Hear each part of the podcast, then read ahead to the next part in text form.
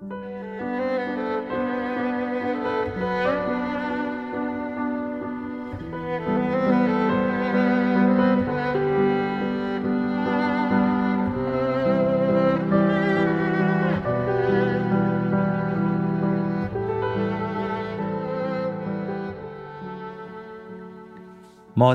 کنار تختم نشست. کتاب فرانسوا پسر صحرا را برداشته بود که جلد سرخگونه و عنوان نامفهومش آن را برایم دارای هویتی مشخص و کششی اسرارآمیز می‌کرد. هنوز هیچ رمان واقعی نخوانده بودم. شنیده بودم که جورج ساند رمان نویس نمونه است. بر این پایه از همان آغاز فرانسوا پسر صحرا را یک چیز تعریف نشدنی و لذت بخش مجسم می کردم.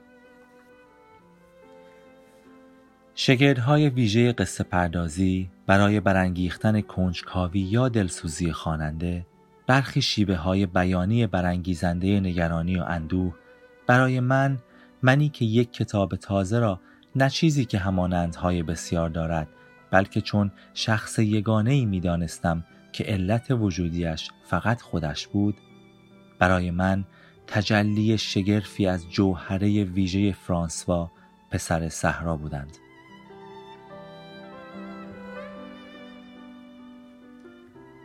در ورای رویدادهای آنقدر معمولی چیزهای آنقدر عادی و واجه های به آن مرسومی کتاب من چرخش و پیچشی غریب حس می کردم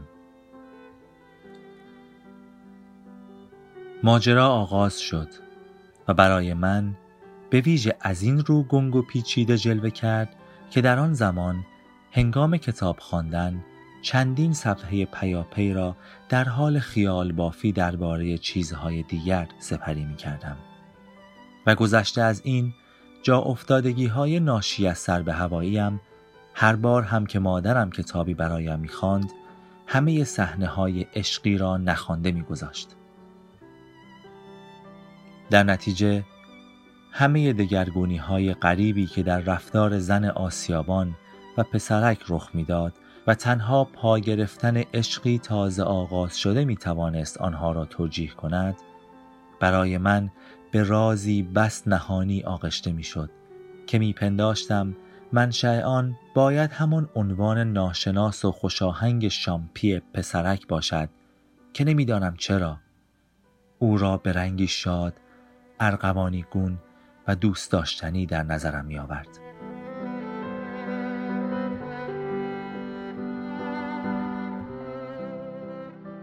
مادرم در خواندن امانت نداشت اما در کتابی عاطفه ای راستین سراغ می کرد. زیبایی و مهربانی لحنش و صفا و احترامی که در روایت به کار می برد کتابخانیش را بسیار جذاب می کرد. در زندگی هم هنگامی که آدمها و نه آثار هنری بدین گونه مهربانی یا ستایشش را برمیانگیختند. رقت انگیز بود که با چه احترامی میکوشید در صدایش حرکتش گفتههایش. اثری از شادمانی نباشد تا مبادا مایه رنجش فلان مادری شود که زمانی فرزندی را از دست داده بود. یا نکند که یادآوری فلان جشن یا سال روز سال خوردگی پیرمردی را به یادش بیاورد.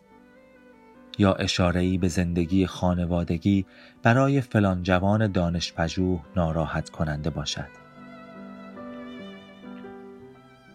به همین گونه هنگامی که نصر جورج ساند را می‌خواند که همواره القا کننده خوبی و برازندگی اخلاقی است که مادرم از مادر بزرگم آموخته بود آن را از همه چیزهای زندگی برتر بداند و تنها سالها بعد بود که من باید به او می آموختم در کتابها همانها را از همه چیز برتر نداند و بسیار بهوش بود تا لحنش از هر گونه فرومایگی هر گونه تصنعی که مانع دریافت جریان نیرومند اثر بشود آری باشد همه مهربانی طبیعی و شیرینی جرفی را که در خور جمله ها بود با آنها همراه می کرد جمله هایی که گویی برای صدای او نوشته بودند به تعبیری در ششدانگ حساسیت او می گنجیدند. برای خواندن جمله ها به آوایی که مناسبشان بود همان لحن سمیمانه ای را به کار می گرفت که پیش از جمله ها و هنگام نوشتنشان وجود داشته است اما واژه ها آن را نشان نمی دهند به یاری همین لحن گرم بود که در حال خواندن هر گونه سختی زمان فعلها را هم نرم می کرد. به مازی بعید و مازی استمراری همان شیرینی را می‌داد که در نیکی هست و اندوهی را که در مهربانی است جمله رو به پایان را گاهی به شتاب به سوی جمله تازه می برد و گاهی آهنگ هجاها را کند می کرد تا آنها را با همه تفاوتی که در اندازهشان بود در ضرب آهنگی یکسان بگنجاند. و بر آن نصر آنقدر معمولی نوعی زندگی احساسی و پایا می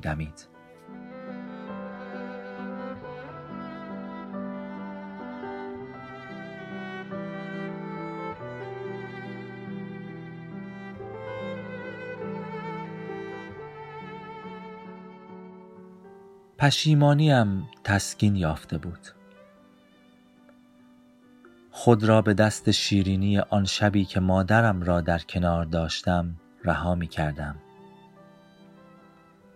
می دانستم که چنان شبی نمی تواند دوباره تکرار شود و بزرگترین آرزویی که در جهان داشتم تا بتوانم مادرم را در آن ساعتهای غمانگیز شبانه در اتاقم نگه دارم بیش از اندازه با ضرورتهای زندگی ناسازگاری دارد فردا دوباره نگرانی هایم از سر می گرفت و مادرم دیگر در کنارم نمی ماند. اما هنگامی که نگرانی هایم آرام می شد دیگر آنها را درک نمی کردم. مانگهی تا فردا شب هنوز خیلی مانده بود. با خود می گفتم که فرصت خواهم داشت تا اندیشه کنم. هرچند که آن فرصت نمی توانست هیچ توانایی تازه‌ای به من دهد چون آنچه در میان بود به اراده من بستگی نداشت و تنها همان فاصله زمانی که هنوز با آن داشتم به نظرم چار پذیرترش می نمایاند.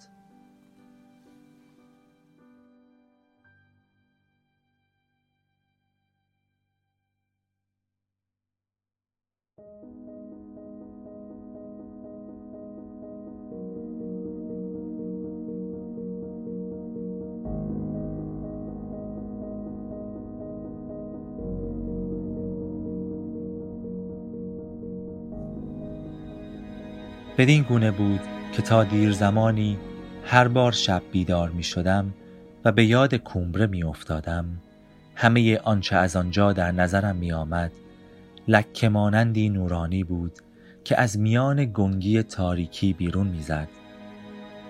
همانند بخشهایی از نمای ساختمانی که روشنایی آتشبازی یا نورافکنی الکتریکی روشنش کند و دیگر جاهایش همچنان در تاریکی بماند.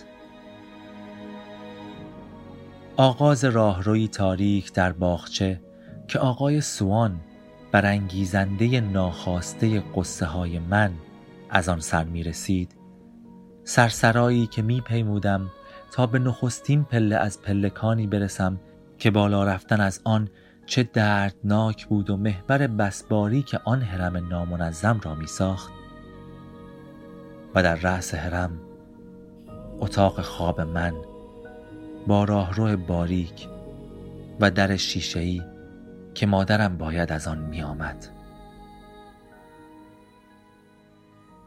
در یک کلمه خلاصه ترین دکور لازم همانند آنچه در آغاز نمایشنامه های قدیمی برای اجرا در شهرستان ها دیده می شود برای صحنه درام جامعه خواب پوشیدن من همیشه در همان ساعت همیشگی جدا افتاده از هر آنچه ممکن بود پیرامونش باشد تنها لکه روشن بر آن زمینه تاریکی. انگار که کومبره هیچگاه چیزی جز دو طبقه یک ساختمان با یک پلکان باریک نبوده باشد. و انگار که همیشه در آنجا ساعت هفت بوده باشد و بس. درست است که در پاسخ هر کسی که از من می‌پرسید می توانستم بگویم کمبره در ساعتهای دیگر هم وجود داشت و چیزهای دیگری هم در آن بود. اما از آنجا که همه آنچه را که ممکن بود برای چنین پاسخی به یاد بیاورم از خاطره ارادیم خاطره هوشیم وام می گرفتم و از آنجا که در داده های این خاطره درباره گذشته هیچ چیز از خود گذشته باقی نیست هیچگاه دلم نمی‌خواست به بقیه کمبره فکر کنم. این همه در حقیقت برایم مرده بود. مرده تا ابد؟ شاید. در این همه بسیار تصادف ها در کار است و تصادف دومی که همان مرگ ما باشد. مرگ ما که اغلب به ما فرصت نمی دهد تا یاری تصادف نخستین را چندان انتظار بکشیم.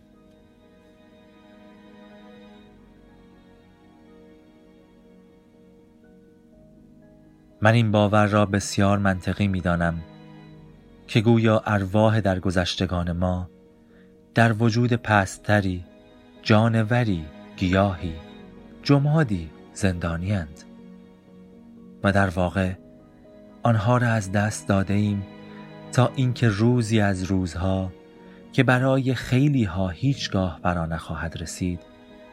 از کنار درختی که زندان آنهاست میگذریم یا چیزی که آنها را در خود دارد به دستمان میافتد. ارواح به جنب و جوش میافتند. ما را صدا می‌زنند و همین که آنها را می‌شناسیم تلسمشان شکسته می شود آزادشان کرده ایم و بر مرگ چیره شدند و بر می گردند و با ما زندگی می کنند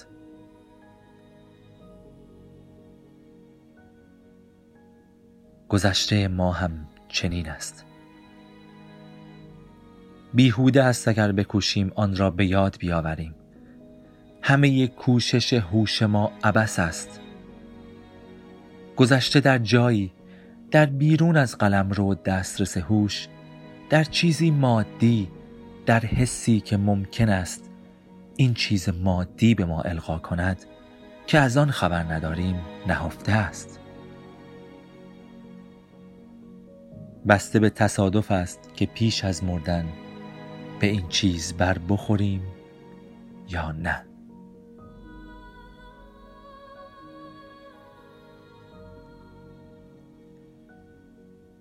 سالها می شد که دیگر از کمبره برایم چیزی بیشتر از همان تئاتر و درام هنگام خوابیدنم باقی نمانده بود. تا اینکه در یک روز زمستانی در بازگشتم به خانه اتفاقی افتاد.